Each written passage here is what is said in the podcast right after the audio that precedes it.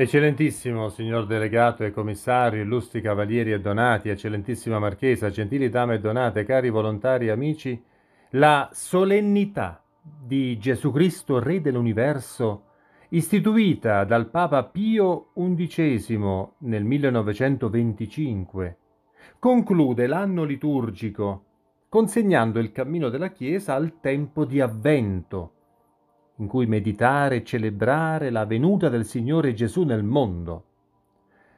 Tale solennità celebra la regalità di Cristo e pone dinanzi a noi lo stretto rapporto tra regalità assoluta del Signore Gesù e la verità che salva.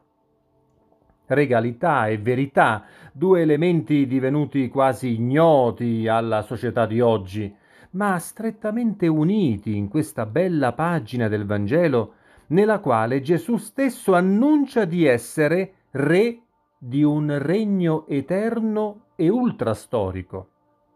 Un regno però che lascia lo spazio per ora ad un principato del male su questa terra, ad un principe di questo mondo che ha i giorni contati, ma che ancora muove molte anime all'ateismo, alla cattiveria, alla perdizione. Gesù Cristo è Re. Egli è l'unico mediatore della salvezza di tutta la creazione. In lui tutte le cose trovano il loro compimento, la loro vera consistenza secondo il disegno creatore di Dio.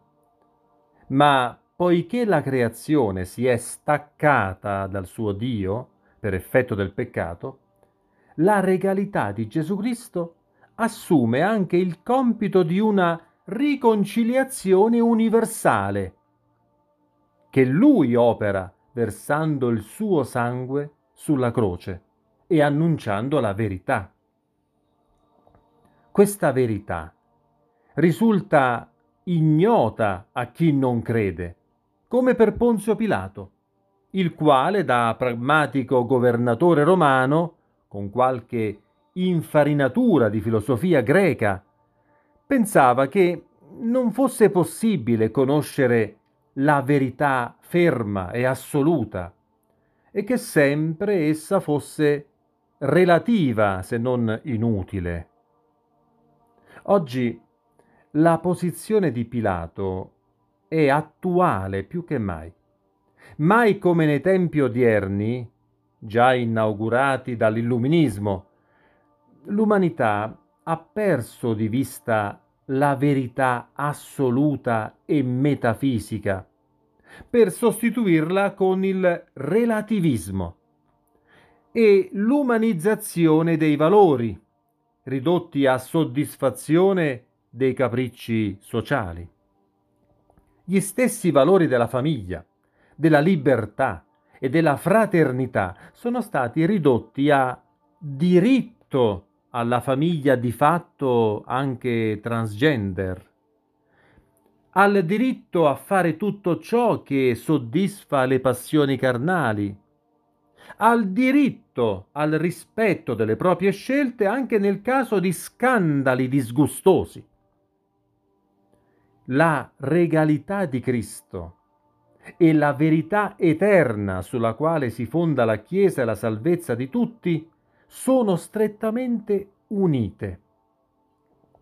Solo riconoscendo e adorando Cristo come unico Signore della nostra esistenza, non facendoci dominare dalle molte forze malvagie che, ahimè, assediano la nostra esistenza, gli ambienti lavorativi e la stessa nostra abitazione, allora avremo la forza di aderire alla verità, di apprezzarla, di amarla.